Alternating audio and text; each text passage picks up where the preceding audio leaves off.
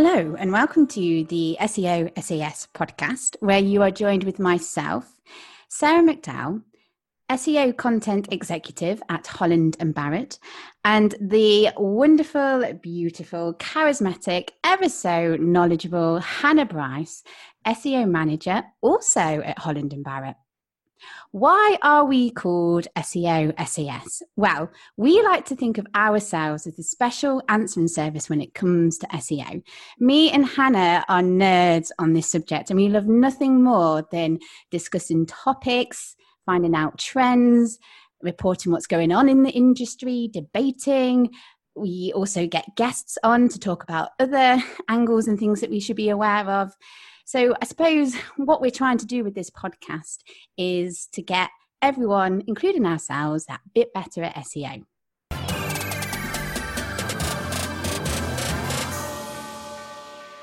Now, unfortunately, there is no Hannah this week, but do not fret, my friends, because I have lined up a corker of a guest.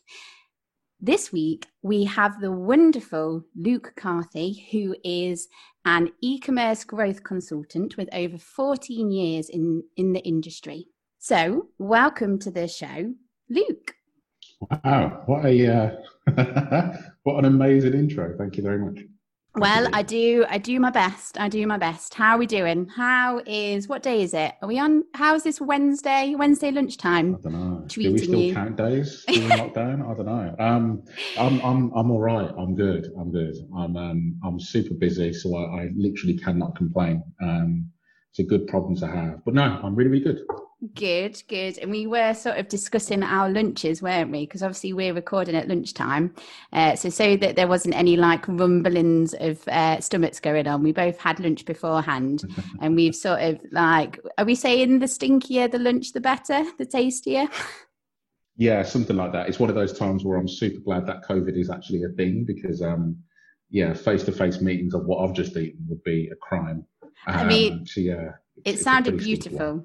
It sounded like it tasted incredible, but it, the smell, I imagine, is horrendous. But just to clarify, because everyone's been thinking, what's this guy eating? Yeah. Um, I had like a, a jacket potato with cheese and tuna, controversial mix. I know, but it's my thing. Uh, and then washed it all down with a bag of uh, cheese and onion crisps. Um, so yeah, my breath is probably ridiculously bad, and I'm super glad that I don't have to put you in that kind of position where we're in the same room. Well, I'd be challenging you because I had spring onions with my lunch. So you know what? like, bring it on, bring it on. Oh, onion fest! I love it. All about the onions.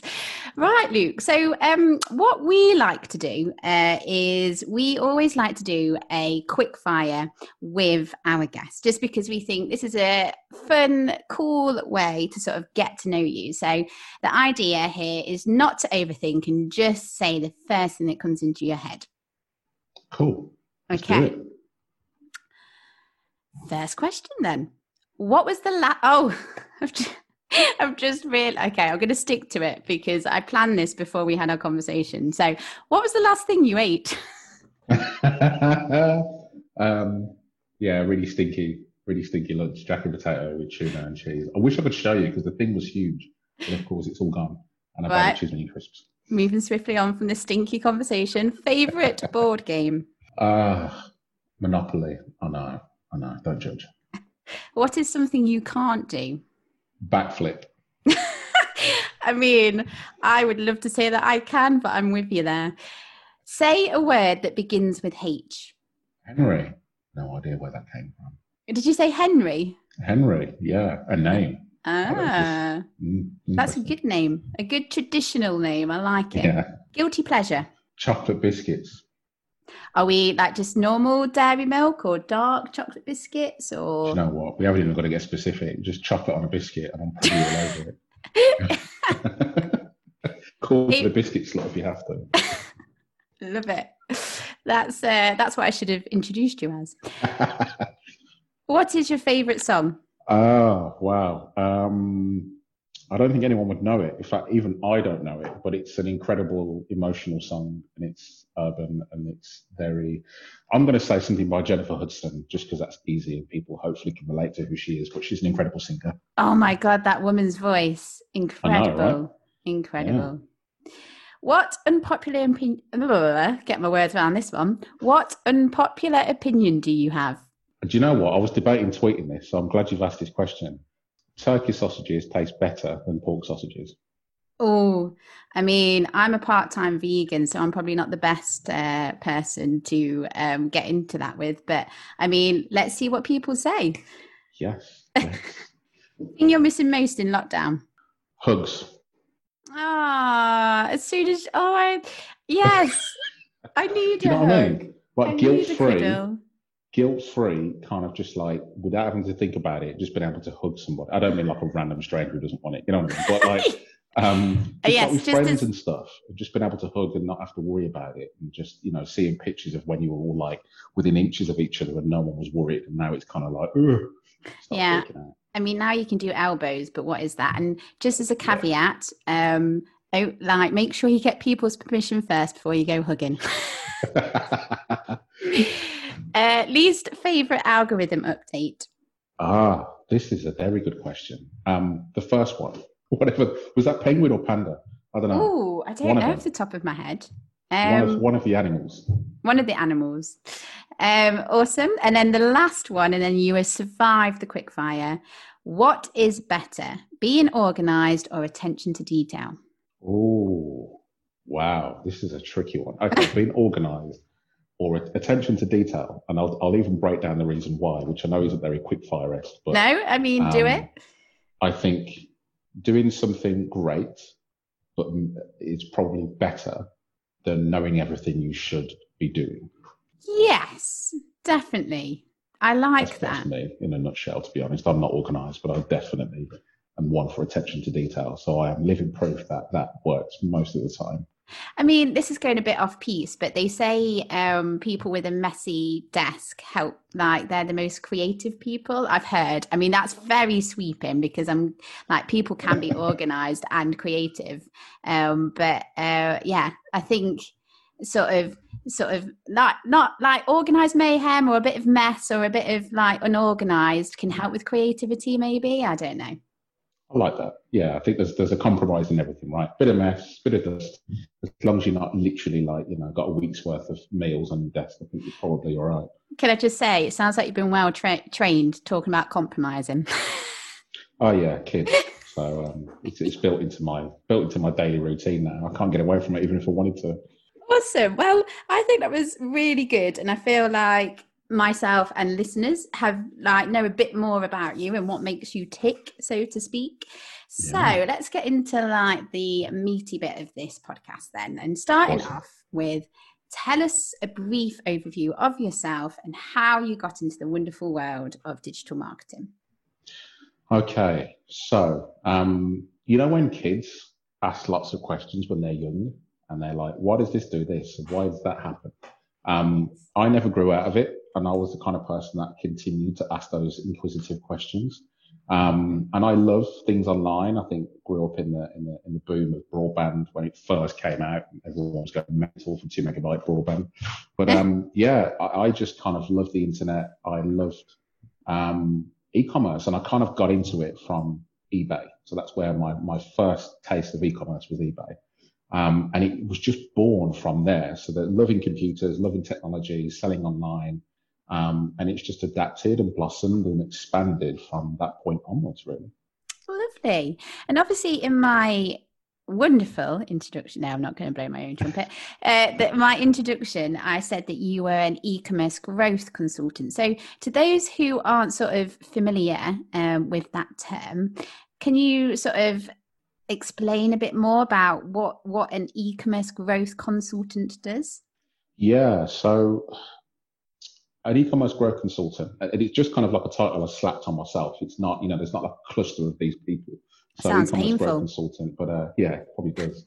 Um, I haven't tattooed it yet, but I thought about it. um, but it's it's basically someone who helps brands, agencies, um, basically sell more products to customers or identify who their customer is, or you know, they're at a situation where they're either in startup mode and need an aggressive uh, strategy to implement to get some real traction in e-commerce, or a company that's been stagnant and trading um, at a you know a static level, if you like, and want to go to the next level.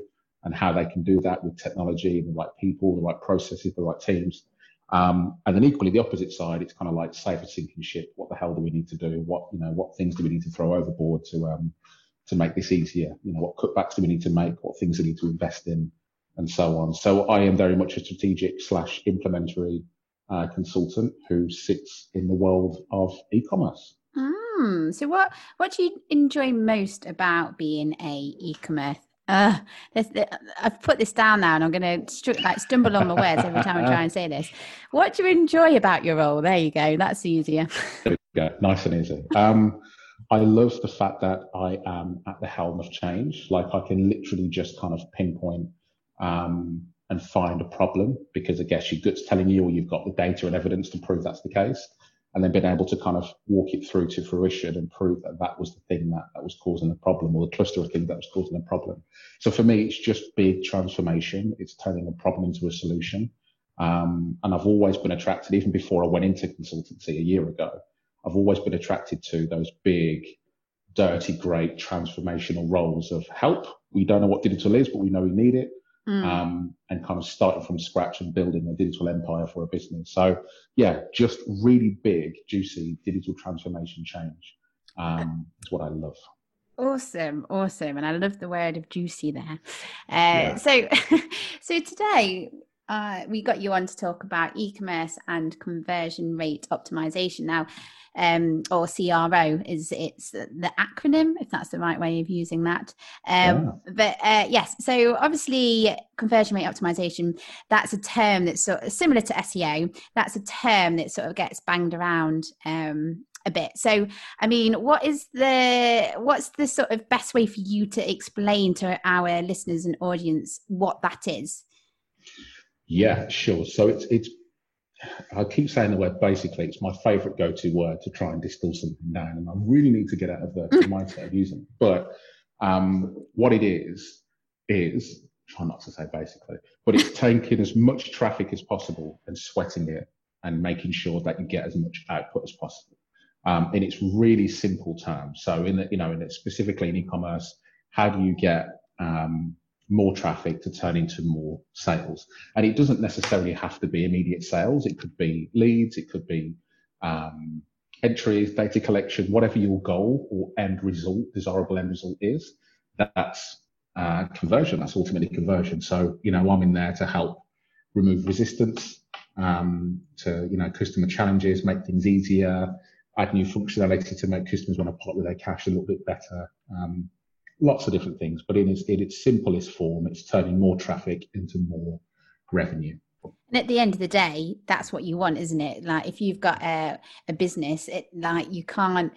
I think traffic is important, but you're not going to survive if you're not converting, are you? You need exactly. money at the end of the day. You can't pay bills with traffic, can you? Exactly, you can't unless you're in that that model of just you know ad, selling ads or, oh, dynamic yes. space. But for most of us, you're quite right. You can't yes. pay the gas bill with traffic. yeah, that'd be an interesting conversation with your gas company, wouldn't it? so, um, what would you say are the biggest challenges when it comes to CRO? You know what? As with so many things in the world of technology, technology is not the biggest challenge. It's people and process. Um, and I think with SEO, as much as I love SEO and I, am very much kind of like a hybrid between conversion and, and organic growth. Um, but with SEO, it's, it's more understood, more aware of, you know, people realize that they want more traffic or that's where people start. They think they need more traffic and they come out and say, look, I need an SEO agency, um, or an SEO person in house. CRO is a little bit more unknown. Um, it's a little bit more of an underdog and it's, it's less understood. So even to the point where even you were introducing this call, um, or introducing our, our, session together and you said CRO and how to break it down. It's how so many people do it, but SEO is just an acronym that everybody kind of understands in that space. Um, but I think the biggest thing with, with CRO is getting that buy-in and getting people to believe in the process uh, and really putting some money and, and capital behind it to make a difference. But I'd say, yeah, people, process, and confidence are the biggest challenges that face um, CRO. Is there ever um, challenges about getting buy-in as well? Because one of the challenges that I sort of come across in SEO is um, people not 100% understanding how important it is. And sometimes people see it as a nice to have when SEO should definitely be sort of entwined in everything that you do from like from strategy to what you're doing. You need to SEO like like everything else, it needs to all sort of be one big oily machine that's working together. Um, so, do you ever have challenges with people like getting people bought on or brought in? Yeah, it's definitely such a big problem because, um, and a lot of people, a lot of companies and people I've worked with will, will almost kind of assume it's the same thing. Um, you know, in that, hold on a minute, you know, I don't, what they, what they're asking for is more traffic, but that's not what they want. Um, and it kind of comes down to that features and benefits matrix that we're all told about in, in marketing, where you're like, people ask for SEO, but that's not what they want. They want is to have more sales and more conversion and more exposure at the other end. SEO uh-huh. is just the, the, the catalyst to get there. Yeah. Um, you know, so um, it's it's so many people will say, well, hold on a minute, isn't that part of SEO? And in many ways, you could argue, and you can divide it and slice it in many different ways. You could argue that CRO is absolutely a part of SEO. Any good SEO worth of salt would understand that traffic without um, conversion is pointless and it's just mm. a hmm. waste of money. Um, but they are almost, you know, they are practically independent. But to kind of answer your question on whether there's resistance to buy-in, absolutely. Um, but a lot of CRO as well doesn't have to just be the, the, the the typical way of seeing things, which is normally, you know, people go A/B tests. It's like the first thing when you think about CRO. But you know, CRO could also be identifying things that are broken. So if you've got discount codes that don't work, for example, or buttons that aren't very clear, um, or things don't work right on certain devices, or even speed enhancements, you know, which again is where you start to muddy the water between what is SEO, what is UX, what is CRO. Um, but the way I like to explain it, if I was having a conversation with yourself, Sarah, and you was like one of my clients, or I was, you know, pitching, um, I'd be selling this as e-commerce optimization as an entire package rather than going down the discipline of SEO, CRO, UX, speed, because they don't care necessarily about what makes it work. They just want to know that at the end of me investing this capital and time, I'm going to achieve X, Y, and Z. Um, and I love to use an analogy, which Go on. is when you walk into a car supermarket and let, or you know to go and buy a car, unless you are a massive petrol head, you don't really care what's under the bonnet. You don't really care about the cubic meters of boot capacity. You don't really care about how much psi you should put on the tires and what its curb weight is. Um, what you care about is whether you can get all your kids in it, whether you can get your luggage in it, what the miles per gallon is, and whether it's a nice color and whether it's, you know, it's got to meet your needs. And it's exactly the same thing when we think about SEO conversion. It's like SEO and CRO is what's under the bonnet, but ultimately you, your client or your customer needs to buy into the vehicle, which is what is it they get when they spend that money with yourself. And it's not SEO that they want. It's not CRO that they want.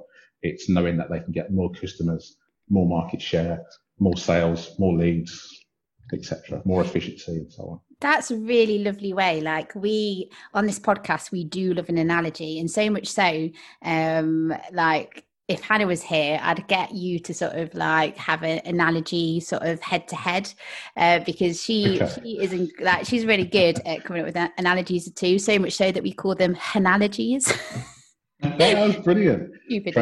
Uh, but yeah, um, so going back to your point about you saying um, part of CRO is fixing things. Um, I so you were in Simon Schnieders' Mastering In-House SEO book. Yes. And you shared, I mean, I'll let you sort of share this because I'll obviously back uh, like butcher it sort of thing. But you shared an example of that where there was a um, quite like obviously it was amazing that you came across it and you identified it, but it was a quite um, straightforward change that actually um, fixed a process, a payment process, wasn't it? And that yeah. sort of resulted in loads of more sales. And uh, could you just like give a brief more into into what I'm trying to explain here? yeah, sure. And I think before I jump into that, um, if I explain, you know, so if, if me, me and yourself were in agency and there was SEO specialists, there was CRO specialists, UX designers, you know, content marketers, that kind of stuff.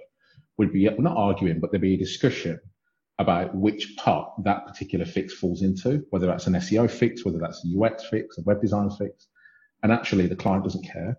Like if you had a report which said oh, actually the SEO budget fixed that. So therefore they genuinely don't care. They're paying you a retainer to do something. So the fact that you found it as a collective business is what they care about, not whether it was SEO. And this is probably more of my in-house head talking than agency side, to be honest, because it's kind of like, um, it's fixed. Great. We're making more money. Brilliant. No one ever asks the question, which department was, was responsible for it. They might ask which person, you know, to try and give some commendation, but to briefly explain what happened here. So, um, this has been an issue for when I worked in house for a number of years, a number of years, and we could never quite fix it. But several times a week, we'd have customers calling to say, I'm at the checkout, stuff in my basket. I know there's money in my in my account because I've used it this morning or I've checked my balance or whatever, um, and I can't pay.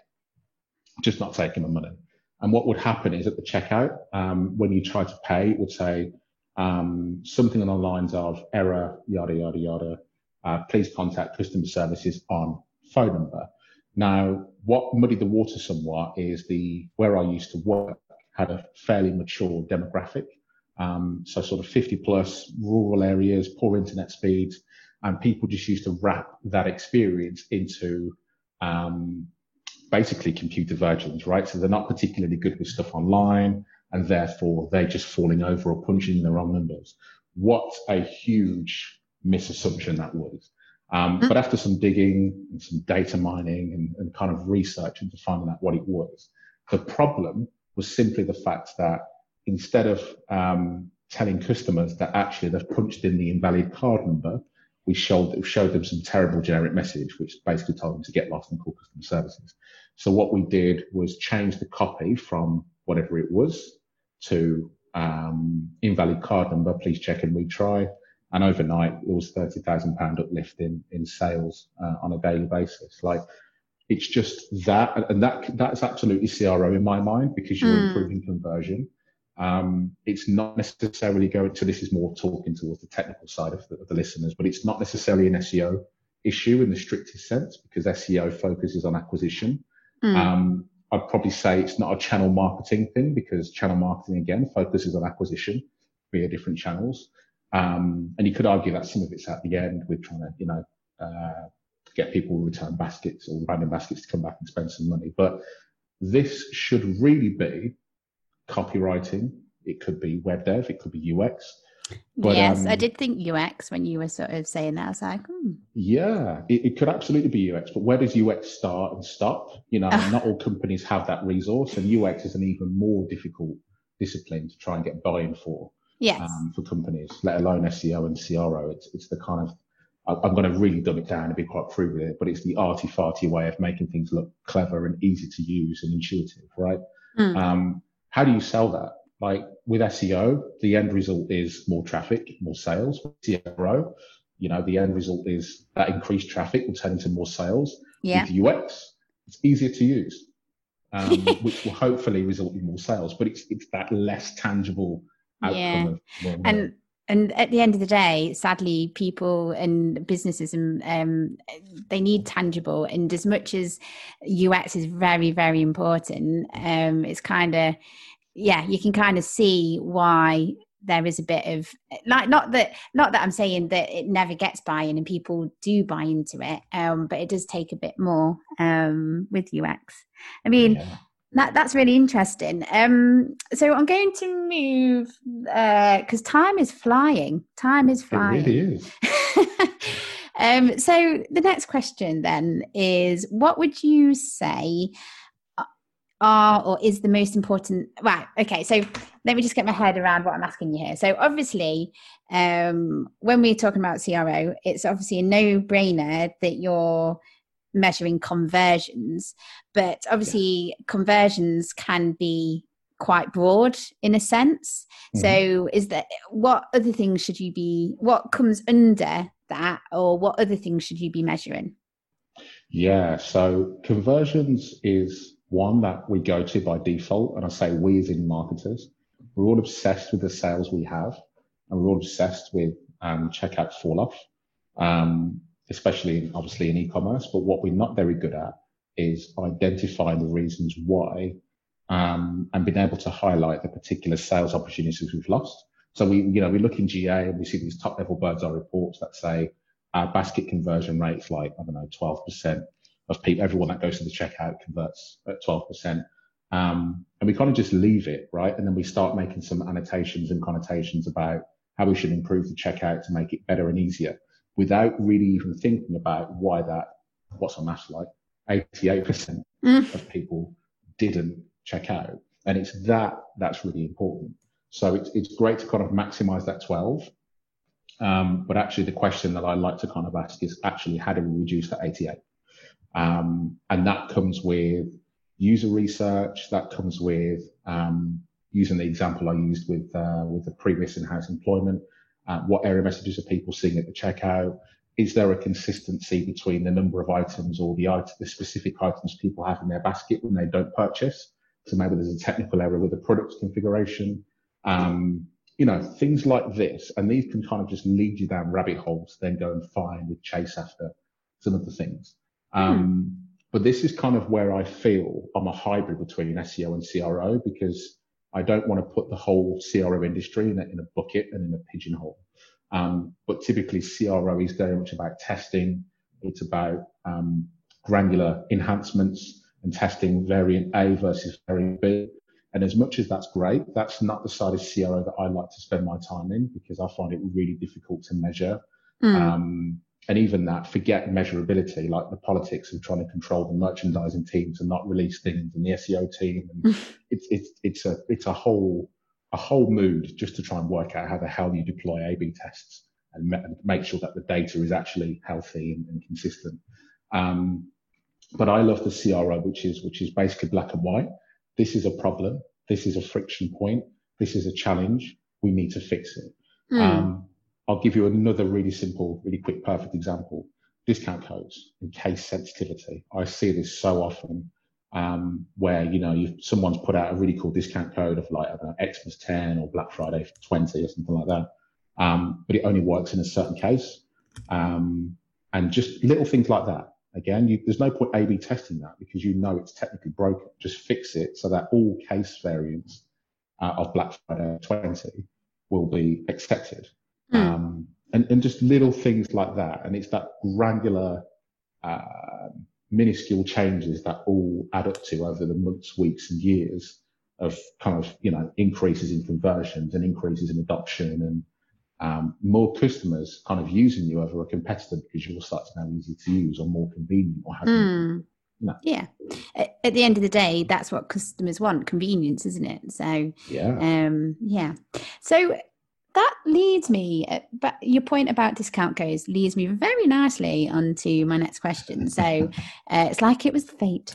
Um, so do you have any uh, sort of pet hates um, that you come across on websites where uh, it's obvious that it's a i don't know like a conversion tactic um, but any sort of pet hates anything that makes you cringe anything that makes you go oh i can see what they're doing but that's really yeah anything? Yeah there's so many but i'm going to keep it narrow. Um okay I'll, I'll make give me your top three. Top three okay so one is is pop-ups right? So um, I, I appreciate that the law is a sensitive area in terms of like you know asking for opt-in to be tracked i get that that's one thing. Um, then you get the pop-ups whether they can ask you know whether they can send you push notifications like why would i want that? No Mm. Um, and then you get the pop up asking if you want 10% off your first order from your customers. And you're like, oh my God, just leave me alone. Then you get the chat bot that pops up and says, hey, can we help you with anything? And you're like, I can't close it now because also the privacy policy thing's popped up over the top. And it's just before you know it, it's like AOL and you've been hacked and you've got like a pop up malware thing that is just all blown up, right? You've just got pop ups on pop ups. Um, th- they, they are my pet peeve. I okay. Them so, so much. That's good. What, what was that show? That's going into Room 101. Pop ups. It was, Pop-up. is that the show? Room 101 where they used to put, um, I talk about something that's going it like, I'm just blabbing here. I don't know. I mean, if it's not, we should make it happen. No, there was a TV program where like celebrities would come on and they would say what their pet hates were and it get put into room 101. Um, anyway, I I've digress. never seen it, but I'm going to Google it when we finish this. I'm going to find out what you're talking about. I mean, I could, let you know. There are many times where I just go off on tangents and make stuff up. So anyway, number two. Um, number two, um, getting internal or external promotions for items that are out of stock. Okay. Like, you just not do that? Um, it used to happen so much at the place I used to work, and it's a challenge. I'm not going to try and pretend that people do this sort of stuff on purpose. You know, if a campaign's gone really well and it's sold through in the first, you know, week and it's a month-long campaign, um, then it's stressful, right? Because you then kind of have to think of something else to put in its place. But um, yeah, again, it's a nice stress to have. yeah, everything's sold out. What do we do? Good problems. Um, what else do I have? Inconsistencies in pricing. Um, and I, these are very e-commerce centric because it's just on the tip of my tongue at the moment, as that's what kind of my life at the moment. Um, but yeah, inconsistencies in pricing. So you'll see a price advertised somewhere, so potentially in PLAs or Google Shopping, and then you get to the site and it's more expensive. Right. Um, and you'd be amazed at how many times this can happen. And I'll give you a bonus one. Okay. Um, this is very much in, um, in in business to business, and it's if you search for a product code or a part number, um, yeah. or something you know that that specifically denotes a very specific SKU, and you've got no results found. Like, can we just not do that? Can we just make sure it's easy for customers to type in a SKU or a part code and get what they want? Let's keep yeah. Luke happy, people. Stop doing that. yeah, I'll get really upset and just start ranting at people. Uh, so, um, okay, next question then is what is the best or smartest thing that you've seen on a website in in terms of like convert conversion and um, yeah. You know what? I like this. Um, so it's a bit difficult to kind of give it out there with that context. I'll be brief on how I explain it, but um, I am a petrol head. Uh, okay. I think I've mentioned that word a couple of times, but that's why it normally stems from all my knowledges. Um, but engine oil for cars is a like it's it's so difficult. It's there's just so many different oils, so many different specifications to choose, and all that kind of stuff. But there's a website called Opie Oils, and they have a absolutely fantastic personalization model to the point where it is beyond scary. So every email I get from them is personalized. And I don't just mean personalized like blase, kind of it's got my name in it. I mean, um, the engine oil brands that I buy are littered all over this email. The specification of oil I need, which if anyone is listening is also a petrol head, is BMW LL04. Good um, to know. Good to know. Specification, the actual grade, the time of my service is, is considered. Like when I bought this thing a year ago, obviously services typically come around every 12 months. They're sending me another email saying, I think you're ready to buy some oil. Like it's really uncanny how well personalized on a one to one level it is. And I find it really inspirational. And I use it in so many case studies because I just think it's incredible. Awesome. Okay. Well, I'll link out like everything that we sort of spoke about today. Um, I'll link out to you so people can go check that out. Um, last question, and then it's time because an SEO SAS podcast is not an SEO SAS podcast without a feature. um, so the last question before we get on to that is, um, can you recommend uh, sort of resources, articles that people can check out and read more about CRO? Yeah, so CXL um, is a really, really good website. Just to even even if you're not after anything specific, just to go and window shop some content. I think that's a really cool place to start. Um, what else have we got? We've got Econsultancy as well, good holistic sort of digital marketing e-commerce um, resource that you need to go and take a look at. Um, and yeah, I normally back between those two, um, those two, those two pieces. Then it just kind of stems from there. A good place to start. Awesome. Well, I'll make sure that I'll link out and then people can go check that out. Now, I've had a wonderful, I thought, I think this episode has been really key and really good. I think it's, it's definitely a valuable one for our listeners. Um, so thank you very much.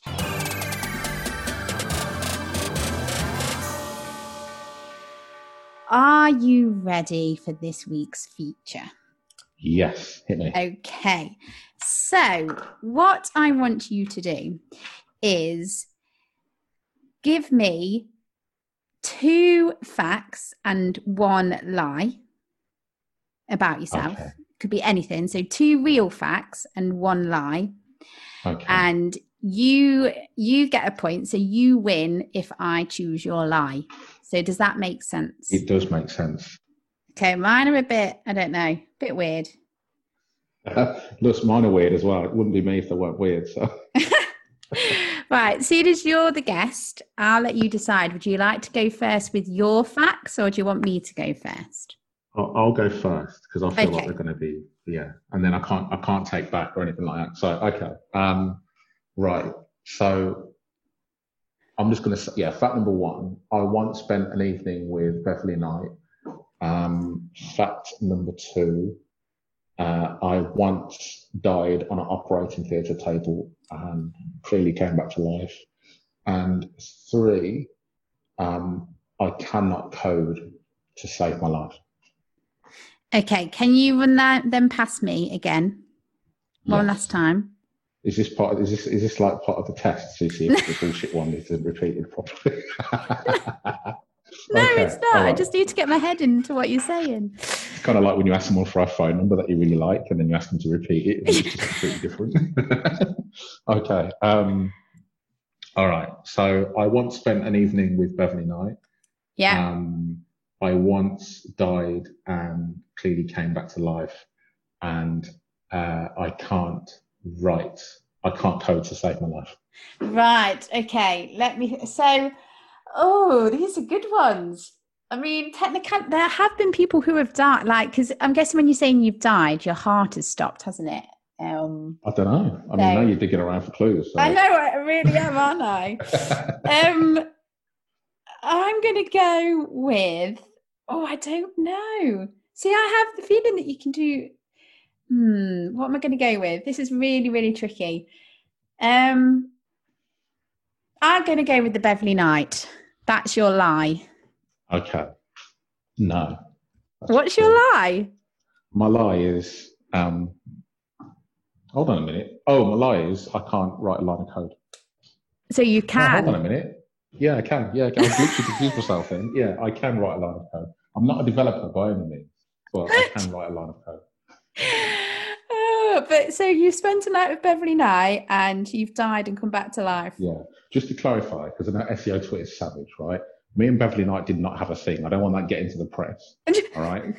Because I forget, I forget, you know, I'm just, I'm having such a really cool conversation with you. I'm imagining we're in a pub. Yes. It's just me and you, and we're having a chat, and we're throwing secrets around. When I say I spent a night with Beverley Knight, I mean I got to see her backstage and we had like a really cool chat after one of her gigs. I think it was in Nottingham um, some years ago, but not Ah. like actually spent the night, you know, like, like wink, wink kind of. I mean, choose your Alright. words. You went there first, didn't you? You said spent the night. So people are going to, you know, imagine backlash. wild, wild stuff. Okay, are you Look, I'll get some links. I'm all right. Are you ready for mine? I'm ready. Hit me, hit Okay. I interviewed comedian Marcus Brigstocke. Okay. I used to play the clarinet. Okay. I can say the alphabet backwards. Oh man. So what which one do you think is a lie? Oh. Okay. So the celebrity you mentioned, I have no idea who that is. You don't know who Marcus Brigstocke is? No, I'm going to Google him. Oh my god, he is a hilarious comedian with a beard. Married to Rachel Parris, another comedian. You're kind of given it away that you might have interviewed him now. 'cause you Oh, the scene you oh, You see, you did you that on purpose. I didn't, but you just played right into it. He looks um okay. Yes, yeah, yeah, yeah. I recognise him. All right, I'm going to go with uh, alphabet backwards as you lie. Oh, you're right. Woohoo. Do you know what gave it away? The fact that you, you just went full, like, actual fangirl for Marcus then. And that that's for me what gave it away. Would you repeat that one at first? Probably, probably, yeah. Just because I didn't have a clue who he was until I. So technically, you could you could say you could say I'm, I'm disqualified for using Google, but um, I mean, Yeah. I am the quiz master, you So, are. So you it's know. in your hands. and you should butter up the quiz master, really, shouldn't you? I should, but you know, I've just had you know. It's um, it's been a long lunch. I'm tired. You know, what other excuses do you want? Um, I'm sad to say that that brings us to the end of this week's. I've just dropped my pen, uh, so I do apologise, everyone. But that brings us to the end of this week's SEO SAS podcast. Thank you very much for joining us, Luke. I've really enjoyed it. Thanks for having me. It's been a lot of fun. Good. So, if people want to find you, see what you're doing, read the awesome stuff that you're putting out there, where where are you? Where can they find you? Uh, they can probably find me at a Beverley Knight concert, so I just have to throw that in there. I'm so sorry. Um, You're not sorry. Find... You're not sorry. I'm never sorry. I am sometimes. okay, shall I answer your question? Um, they can find me. They can find me on just Google my name, Luke Carthy. I'm on Twitter, Mr. Luke Carthy. Um, you can find me whenever we have conferences again, and I'll probably be at all of them because I'll be missing them greatly.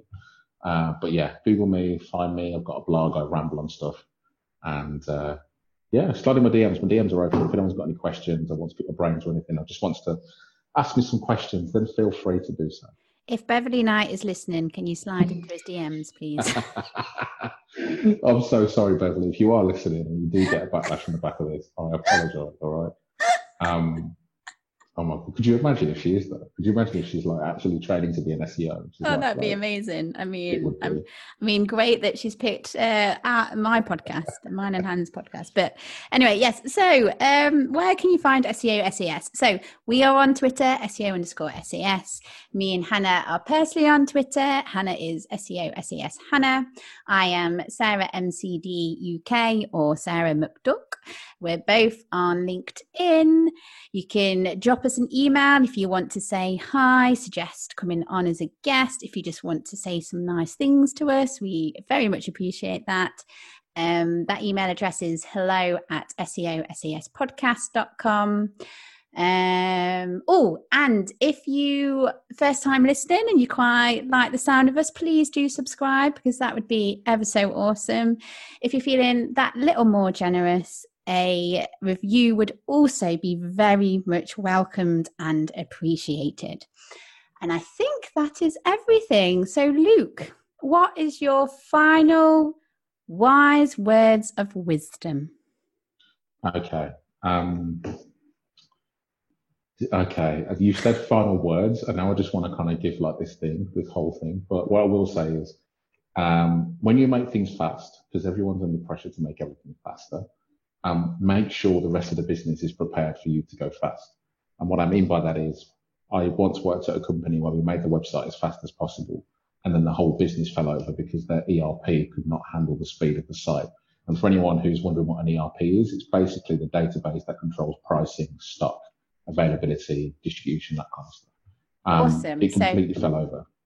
So fast isn't, or what? What's the what's the overview? The, what's the synopsis? Fast isn't. Yeah, the synopsis of that is if you've got to make something fast, make sure everybody is prepared for the new speed. Lovely. And my last wise words is be kind to one another, stay safe out there, and continue to learn as much stuff as you can. Right. Until next time. Goodbye for now. Thank you.